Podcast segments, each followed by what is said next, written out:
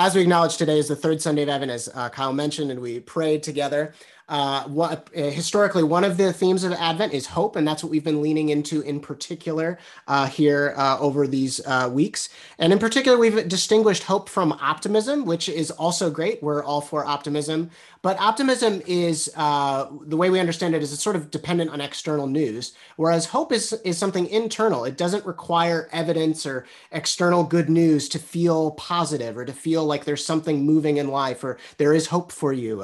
It's an internal thing, and so it is more resilient in some ways than optimism. But because it's internal, it's on us to grow that within us and we have to help each other as a community do that and so that's what we've been trying to do as uh, as a group as a community here and to jump off uh, for today uh, i want to i want to um, jump off of this this prayer that we had as we sang o come o come emmanuel today looking at this idea that suffering can end in hope as we saw this this line from romans 5 that that uh, suffering can lead to perseverance which can lead to character, which can lead to hope. And that being an alternative to pain and suffering being passed on like currency in our world as the quote we considered it just feels like that's the norm but to get outside of that is is is a, a, a, an amazing alternative. It has lots of possibilities for us but it is so hard to do to not compound the envy and the strife and the quarrels in the world and instead to let suffering grow hope in us. Pandemic life has been full of pain, full of suffering for all of us, and so we are all in grief. Is essentially what we've been talking about. It's it's stolen many things. stolen a sense of normal life. It's stolen many of the connections we rely on. It's stolen financial well-being for many of us, and we are just worn down from the fatigue of it all. And yet, there is maybe the longest stretch still in front of us that this winter, which, especially for those of us in colder climates, feels certain to add to our grief, to add to that pressure we might feel to pass on our pain to the next person, just to get it off of our backs. So, how can we grieve our losses instead? How can we stop the cycle of pain, passing it like currency? How can we, instead of compounding grief, grow hope in us. That is what we want to discuss today. And I think we're going to come away with some really practical help because I uh, we're going to be joined by a special guest, a friend of mine who I respect so much and I have learned many, many very practical things from. Uh, I want to introduce you all to Erica Coates, who is joining us from Blacksburg, Virginia this morning. Hi, Erica. Hello, Vince. Hello, Brownline. So happy to be with you. So happy to have you. And uh, Erica is a licensed clinical social worker at Virginia Tech University and a former pastor. She is experienced in helping individuals suffering from trauma, relationship difficulties, anxiety, depression, and identity difficulties pertaining to religious or cultural upbringing. Uh, Erica and I are both a part of a weekly online small group that learns about and practices together uh, contemplative prayer. Uh, this has been a huge source of, uh, of, of, life for me and health for me, uh, as many of you heard, uh, probably heard me talk about here on Sundays. And one of the people I've learned the most from in this setting is Erica. And so today she is going to offer a few spiritual and mental health principles on grieving our losses and growing hope within us so that we can weather this winter ahead, so that we can not pass on our pain to the next person. We can do that alternative of letting uh, suffering grow hope in us. Uh, reminder as we discuss, feel free to throw your comments feel free to throw questions that you'd like to pose uh, to Erica or to uh, to any of us as we're as we're uh, guiding in this discussion. Feel free to offer anything that you have uh, to contribute to the discussion as we go along. But with that, I'm going to uh, bring us to uh, Erica's first point for for our, our three principles for today on grieving our losses and growing hope. The first one, Erica, is uh, you talked to me about finding words, uh, that as a principle. So, can you tell us more uh, about what you mean there? For sure, yes. Um, grief, powerful emotion, um, trauma, um, what we are all going through um, in different ways at different levels, um, responding to COVID, responding to um, being um, having more words for this pandemic of racism that we've all been swimming in and uh, and some affecting so so deeply so profoundly and the spectrum of that. Um, when it comes to processing these deep experiences these deep feelings. They're often nonverbal in the we know this from the experience of intense emotion is not housed where um, the broca's area that helps us find words um, is. And the very act of of um, putting words to these waves you'll that's a um, concept in mental health that we think of as a helpful way of understanding grief a helpful way of understanding emotion um, is that time's moving and we're having waves of uh, various feelings and experiences. And when we can put words to them, it is a it, it, literally is wiring our brain in a new way to bring from emotional centers to more verbal centers, more uh, analytical centers, and gives us new space, new options. So we are. So you're saying that from a like a uh, a brain perspective, that's why when I'm in an experience where I'm having an intense amount of emotion and I'm able to express it in a way to a friend or to my wife that like, ah, yeah, that captured it, or somebody like speaks back to me words that seem to capture my experience. I, you're saying that like it makes sense that we would literally feel something lift off of our shoulders because we found words for it.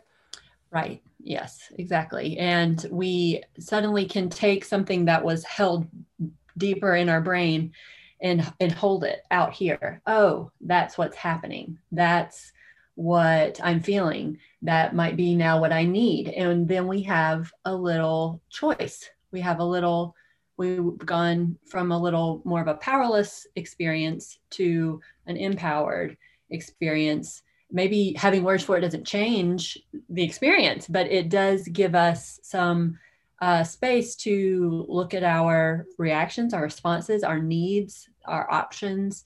Um, so yeah, uh, talking things through, writing things out, um, putting words in prayer to our experiences is is kind of a is a very helpful step one. So uh, help me if I'm if I'm overstepping like what you're saying, or tell me if I if I have it right. So when we're able to find words for uh, the grief that we're feeling or the pain or the suffering that we're feeling, it doesn't necessarily change what what's happening, obviously, but it can change our ability to manage it. Does that is, is that a true statement? Um, exactly. So, um, and we often need other people, or we need, um, and I other people to me right now. I'm thinking of God. we need a we need um, uh, some supportive space to do that in, and so that can be with supportive others um, that, and I can explain from a nervous system perspective of what that can give us. Um, it brings us to a more um, place of support and safety that sometimes it's hard to get to if our brain's really active with anxiety. Um, it, and so, uh, being with supportive others or a or the presence of God, it, um, as we feel that to be supportive, can help uh, the more reactive active centers of our brain kind of soothe and then we hmm. and then we can get to some more words. Hmm. Uh, can you like can i have an example of like both versions of that? Like what what would it look like to do this uh, with a you know somebody in each of our inner circles? You know this is a trusted friend and then what would it look like to do that with god sure. So like uh my my best friend right now is coming to my mind um one of the only social outlets I am able to have. My my partner is immunocompromised so i've i am the most shut locked down quarantined person i know right now in my constructs. Like i don't know other people who are as careful as we are at the moment. Um and so when uh, i do get the chance every few weeks to go on a uh, masked walk with her um we you know we are talking through our hardship and uh, I'm often able to come out with new pieces of what's going on for me that I would have done on my own. Um, and I, I am a bit of an extrovert, but I, I suspect introverts uh, may find that to also to be true. So, you know, um, I'll be able to say, hey, uh, I'm struggling so much with this coworker right now. Um, because that connects to something else for me, you know, and I can see it differently and hold it differently and have space uh, differently for what to do with that. Um, and with God, I have been um, been learning um, about some more contemplative prayer practices in the last year or a year and a half, and I've been using um, the centering prayer idea of um, if, if you're unfamiliar, where um, I often do it when I'm walking my dog, which I do often. So I'm walking, I'm thinking, churning, my brain's going. Um, sometimes it's like, oh my God, how am I going to get through this winter? That's one of the things my brain is turning on. And, um, and then I notice, oh, my brain's here, my heart's here. And I, um, give that to God and I use a, a kind of word to anchor me.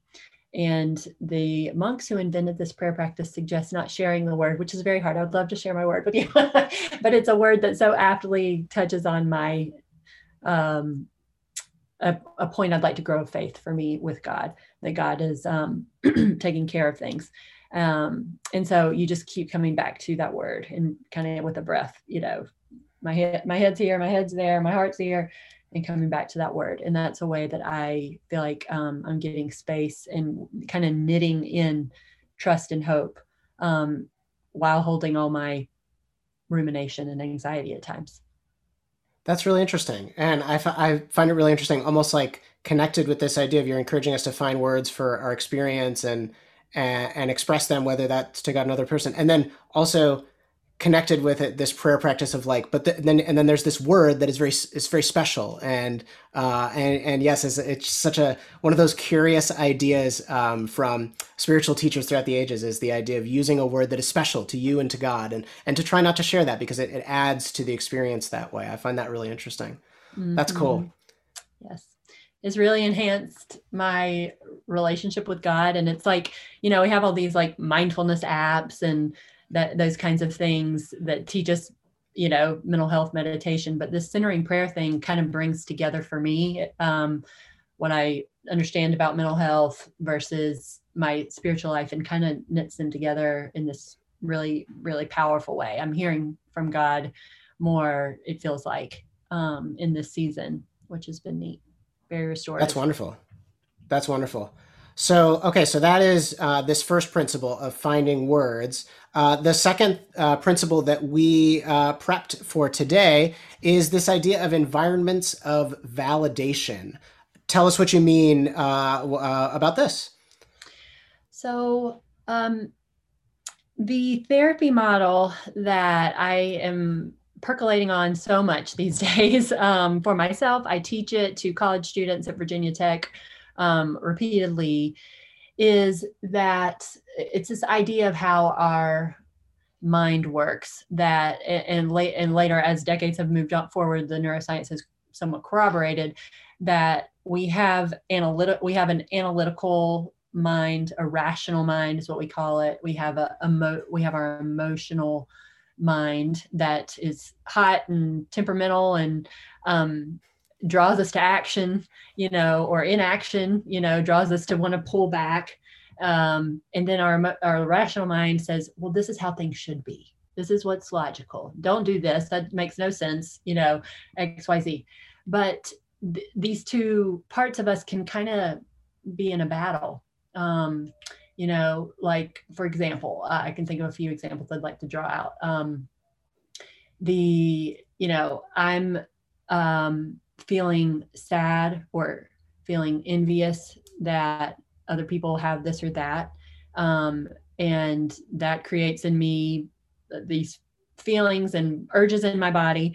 Um, and my rational mind says, don't do that. That's not the right way to look at this. Just think of it this way, you know, or or things that m- might minimize my feeling and might say other people have it so much worse erica you know um, that's not lo- that's not logical and so we are in, we process grief in strong emotion, we process trauma um, uh, in less helpful ways when these two things are at war with each other. Interesting. Okay. Okay.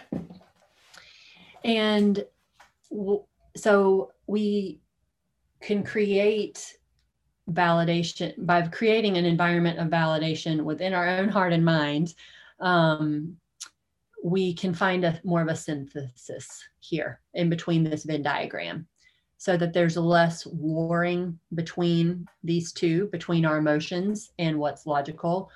Um, we can find more peace um, by creating an environment of validation within ourselves to say, okay, how does my how does what I'm thinking, my logic, my analysis here hold a kernel of truth? We validate that. How do my feelings make sense? They hold a kernel of truth. Can I validate that? And that can help us kind of come a little more towards the middle ground here. Um, and um, I, I think that this can be relevant um, as we're trying to process what we're going through um, during this pandemic, that we may want to just snap out of it. Um, we may want to just keep trudging forward, doing the, the right thing always. And that's beautiful. Like, of course, we want to do those things. Of course, we want to, um, you know, uh, take us down that path.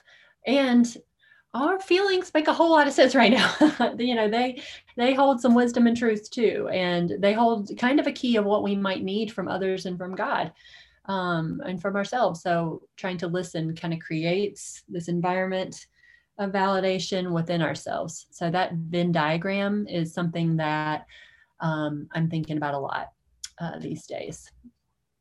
So uh, uh, just to make sure I'm I'm tracking, so um, a practical encouragement for us here would be to uh, when we notice. I feel like uh, I, I, feel like I could I could ask in the chat like how often do you all feel like you have that uh, these two parts of your uh, brain at war with each other? Gosh, I feel like we would get lots and lots of responses there. Um, the when I feel that, one practical thing that I can do is try to try to like think about a Venn diagram and think about like where where both of those uh, overlap. Is, that's what you're suggesting here? Yeah, to say, okay, analogically, I'm thinking snap out of it. I'm thinking um, other people have it worse. Um, this can, in my working with students, sometimes that pertains to uh, folks who hold minoritized identities thinking my immigrant parents had it worse. I need to just snap out of this. Or you know i haven't personally lost anyone to police brutality. Just i need to just keep doing my advocacy or keep my head down. Just stop thinking about it you know um, ways we can invalidate ourselves. So listening for what what kernel of truth exists in our rational mind listening for what kernel of truth exists in our emotional mind as well that um, it holds some truth too and somehow trying to validate both those things can soften that war between the two Oh, that's really good. So yeah, we're not looking for a winner. We're not trying to. I, I think I, I, commonly hear maybe a more like pop psychology approach to this is like, you know, like, are you a feelings person or a thinking person? And that just that just feels like it defeats the the point of this. Whereas you're trying to actually find validation for both sides of this, which are in all of us.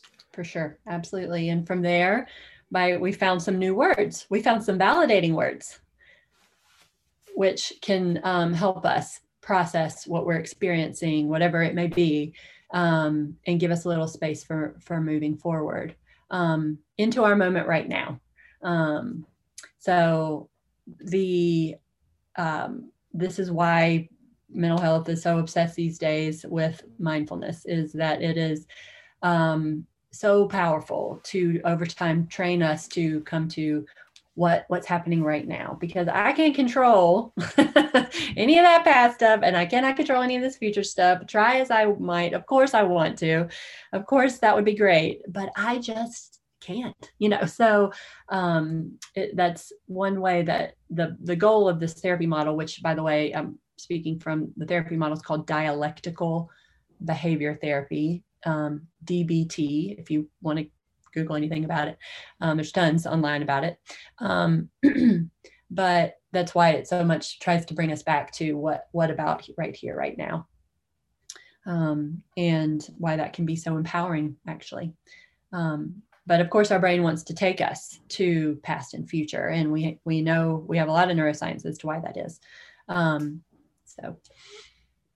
Are there ways uh, that we, on this topic of environments of validation, um, are there ways that we can uh, well i guess i want to i want to do two things the, the first question i want to ask you and then the second question i want to pose to everybody in the chat here so first question would be um, how do we uh, how can community help us with this because it strikes me that if we're trying to create an environment of validation internally that's connected with environments of validation in our in our overall world, like in just who we who we hang out with. Do we feel validated?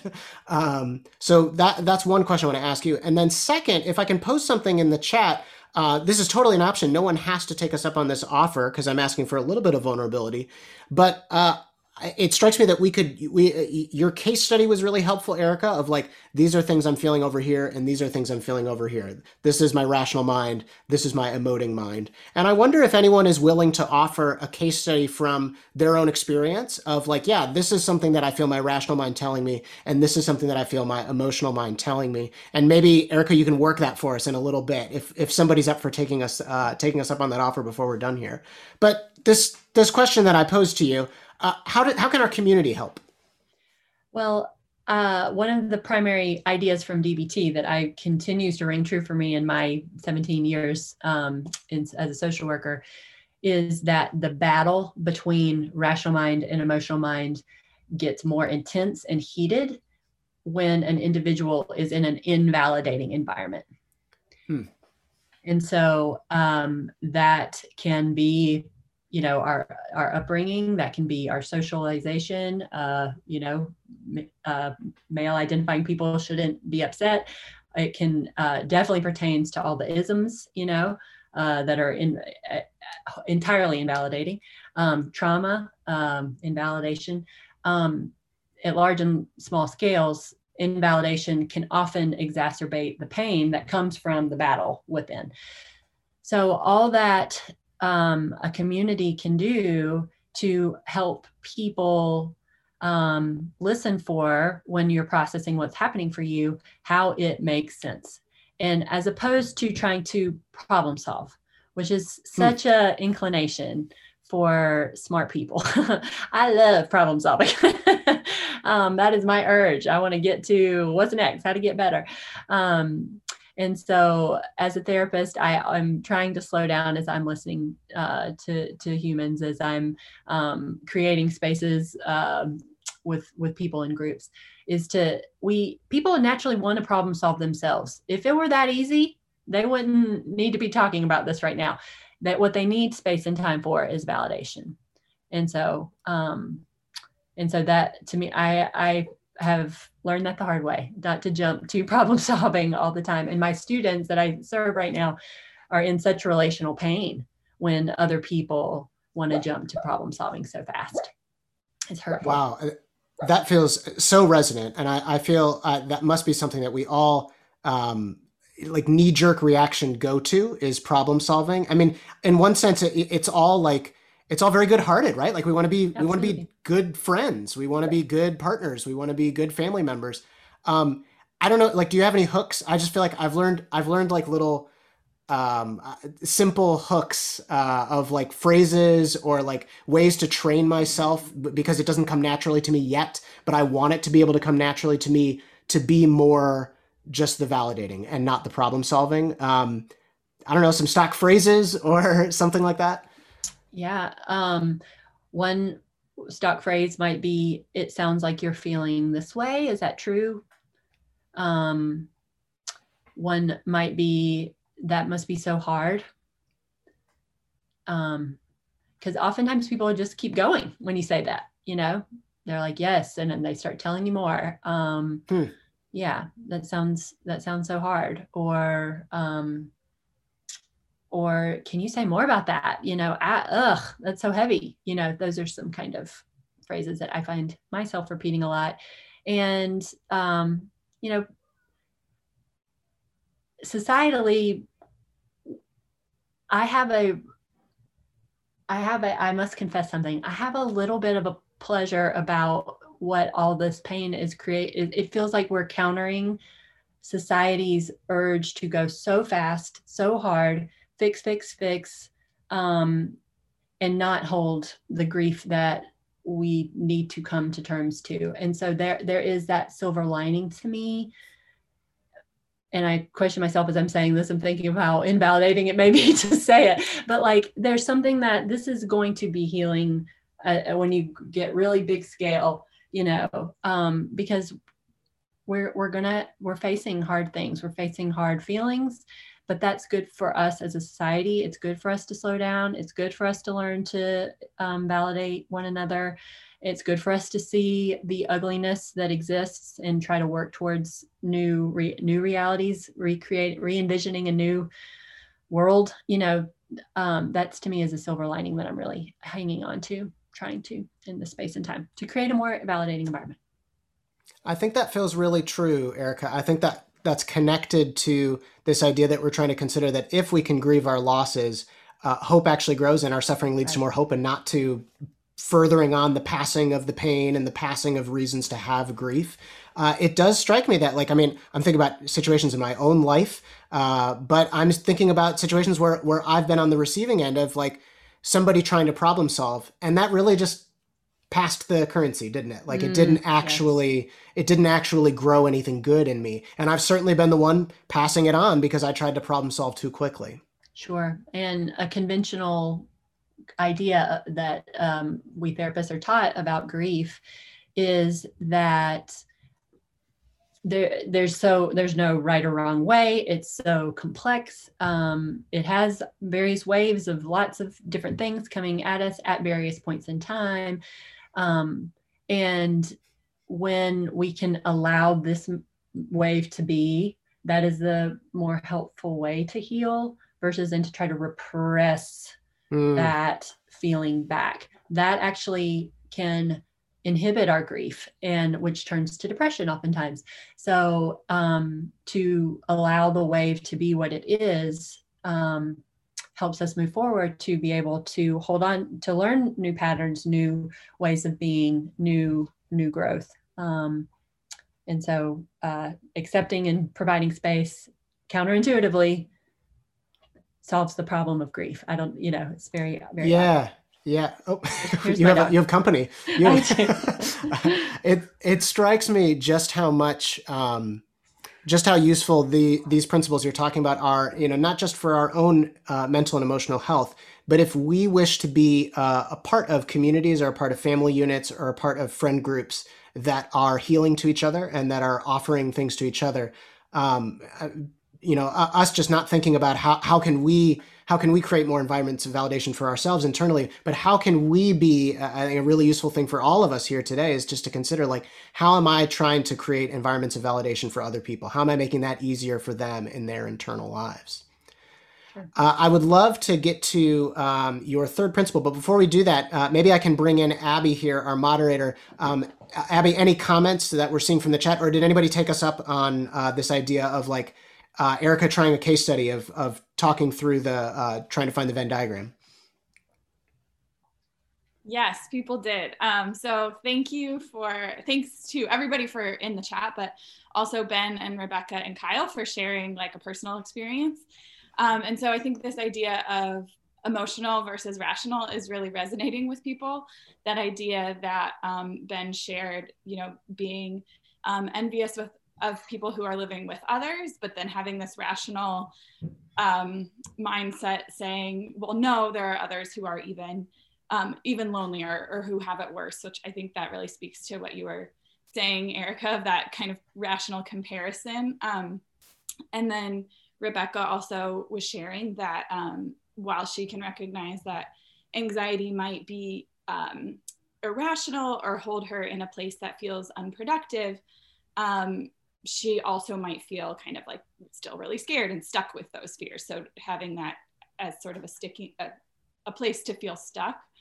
Um, and then Kyle also, um, I think all of these I imagine resonate with a lot of people. Um, and then Kyle also shared, you know, about his children doing remote learning, thinking that, um, you know, rationally his kids are going to be fine. The, the important thing is getting through this pandemic, but then that emotional um, reaction of oh no they're falling behind. Like everything is uh, you know we're losing all of this time. Um, mm. so um, and i see more people are commenting so I'll, I'll, look through those in a minute but just thank you for everybody for um, you know being vulnerable and sharing some of your personal experiences too. Mm. yeah thank you everybody and thank you abby. Erica any any thoughts of just like how um, you know putting yourself in the in the shoes of those scenarios how you might um, do that venn diagram thing Sure. um, so for Kyle's scenario, right? Like of of on one hand, of course, it is um, hard to see your kids, you know, falling behind. Like the, uh, mine are too. I have two of my threes are making D's and F's, and that's never happened before. Um, so validation for that, it feels bad. Um, and uh, and then yes, there are other kids who are struggling more. And then here we have this environment of invalidation where our standards are the same. Why? You know, during this pandemic. Um, so yeah, it's it can. I hope it feels a little freeing to um, so i'm if you're sitting with your child trying to give them some support and you feel frustrated that they're not getting it or frustrated you don't have the resources to help them in that moment um, you know um, to be able to try to validate the pieces there might can help you take a breath and feel a little less reactive with your with your uh, with your kid um, in that moment and hold that moment as okay what what's effective right now? Um, knowing these all these parts are hard. Um, and then i think regarding the pain of anxiety ugh such a such a hard thing. Um, to deal with because it's trying to get us to problem solve so it can it can feel very hmm. cognitively active right busy busy think think think think think think think um, or at least that's a lot of people experience anxiety as a cognitive reality, although it can be more body based. Um, so there, it, we're anxious because we care about something, something's in threat, and trying to validate. I'm anxious and thinking about this because I really care about I care about this. Mm-hmm. That can be a way to validate anxiety in a kind of more of a door opening way to say, of course, I'm anxious about that argument with my partner. I want a sta- stable partnership. You know, um, of course, I'm anxious about about my job situation. Um, I really need finances, and that drops from anxiety to a more to the emotion under it, hmm. or the hmm. value under it. And from there, we might can feel a fresh space for prayer or a fresh space for validation because sometimes anxiety is dancing on other things um, and and we get trapped up here um, at times um, and we we can get to validating the emotions that are anxiety's trying to protect us from mm. Yeah a lot to be said anxiety's complicated and hard so a lot to be said about that yeah but. Yeah, certainly, and and and for for many of us, there's there's no way we can solve it in in a in you know in one discussion. Uh, but this this uh, these starting points and these you know little hooks to kind of take us the next step are really really helpful. I appreciate you like we're you know wearing the trying those on for size for a second. That was really useful. Mm-hmm. Um, let's uh, let's visit just uh, the last principle uh, that you wanted to share with us today um, uh, to to close. Um, Erica, tell us uh, what you mean when we talk about radical acceptance. Mm. Um, when I'm teaching radical acceptance to people, I usually teach it last. it is it is um, because it can sound invalidating, and that is not the heart of it at hmm. all. Um, radical acceptance um, is is a tenet of DBT, and the creator of DBT um, began to make a skill for how do we accept our reality as it is. What would that give us? And she derived that from um, from Buddhist monks from Zen Buddhism who say, you know, we we have pain in life that is going to be how much we fight our pain and how much we are in distress and trying to fix, fix, fix, fix the pain can actually exacerbate our aggregate distress. um, if that makes sense. I don't know if you can show my hands or if the screen is up. Uh, but like I, as I teach this, I kind of teach like we're going to have pain in life. Um, at varying levels and points, again, as on waves, right? And how much we fight that pain and are working against it and trying to stop, stop, stop, stop it can elevate our aggregate quotient of pain. I'm speaking about this in my rational mind, you can tell. So to to permit the pain hmm. lowers our aggregate distress. Um, so that's all very heady. What what this idea of and it's a skill that we practice over and over and over again. Um, how this can look. So um, I'll give an example. I can give uh, which example do I want to go with from a personal life? Um, so I'm I'm in, involved with the work and in my college counseling center of around inclusion and equity. It is not where I want it to be. Our uh, I see so many more places we need to go to better serve the very diverse student body we're serving, and um, I'm find myself so that, that's painful to me, painful to the uh, my colleagues, painful to minoritized students, um, and I get in a tussle sometimes with myself. What's best? What's most effective? What's the right thing to do?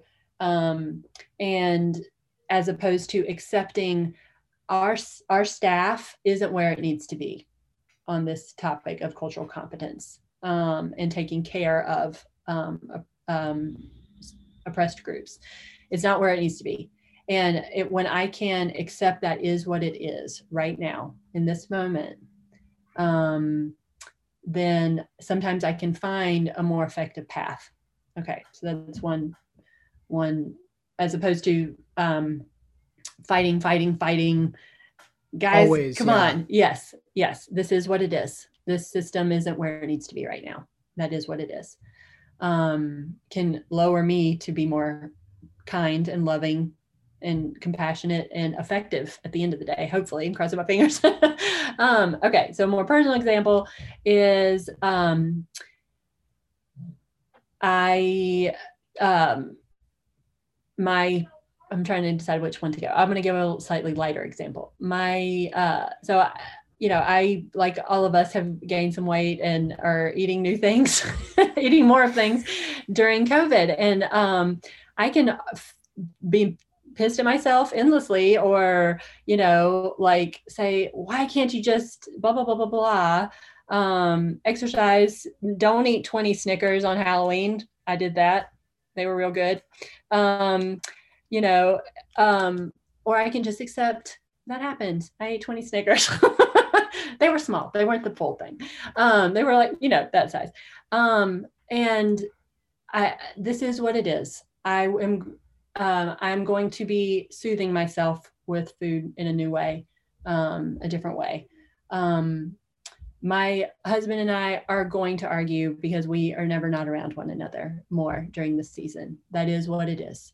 Um, you know, my kids are not going to be growing socially the way I would like to right now. That is what it is. So, radically accepting some of those realities. How do we do that? Is the question. A, we ch- we're trying to choose what what realities in my life do I want to accept right now? What can I? What do I want to work on accepting? Um, I talked to some students and they're like, I can't accept that, you know, period. No. And I said, okay, well, let's not worry about that. You keep struggling with that. That's okay. Um, but if you want to accept something, then what there's some practical things we can do um, from DBT. One is when we notice that we're fighting reality as it is, to notice it and to practice turning our mind to a statement, a mantra of some sort, such as this is what it is right now. Um, this makes sense right now. This all came to be all things brought this to how it is in this moment. Um, and then we can um, take a breath. And I like to practice a body based strategy here of tightening my arms and like my, my shoulders, my arms all the way down if you can, um, or a muscle group that works for you. Um, tightening it, breathing in, and then releasing it and opening your palms up um, you don't have to hurt yourself, don't strain. Um, but um, palms up. I try to then soften the little muscles around my mouth and the little muscles around my eyes. You can kind of practice that right now. You actually don't have to touch it. I'm just trying to show you. Soften these little muscles as you breathe out. So it's like a tense and a release. Softening. And that is the body communicating up to the brain this is what it is. You're okay right now because mm. it works bi-directionally. So it's the body telling the brain, you're okay. You can accept this as it is. You can accept the the arguments with your with your friend, with your with your loved one. um, and um, and that's a tiny little micro way to practice some acceptance. Wow, that is, uh, is so useful to me, just uh, as somebody who is not often um, in touch with how my body is activated in anxiety. You talked about like anxiety being a very cognitive thing for a lot of people. Definitely, I experience that, but I think I also experience it. You know, like tension in my shoulders and things like that. And I, but I just I, I don't pay attention to it, or I, I'm not aware that it's going on. Yes. the uh, if I can go uh, theological here for a second, I just you know, I'm I'm returned back to this idea of um, Jesus offering a, a, really striking alternative to uh, this quote uh, that we that we began uh, uh, considering this morning of pain and suffering being passed around like currency from person to person, hand to hand, until someone refuses to keep passing it. And it strikes me that what you're describing with us doing, like this this physical thing of you know, t- tensing body, taking a deep breath and then letting go is us trying to take, uh, you know, like we, we have pain and suffering being coming at us. the currency is being passed to us and we are in those acts trying not to pass them on to the next person. We are trying to do what we see Jesus do on the cross. And that is the hardest stuff we will ever do. And like you said, it's like we have to do this daily. We have to do this uh, like week in, week out because pain and suffering is just going to be keep passing through transactions can we be people where it stops with us so that we don't compound the problem i think we'd be happier i think we would be a part of making the world more uh, more joyful and able to handle uh, pain and, ma- and able to heal but this is maybe maybe like as a I, I would I I think we would love for you to pray for us, Erica, as a close. And so uh, I, I, would, I would love for you to pray whatever is on your heart for us um, as, as, we bring this down for a landing. But also, it, it, it, it, along those lines of like we are all probably right now experiencing one or two or three or more than that hurts or pains that it's kind of up in the balance about whether we're going to pass that on. And so um, we appreciate all of the practical help but i'd love for you to pray for us in that space. Absolutely. Um,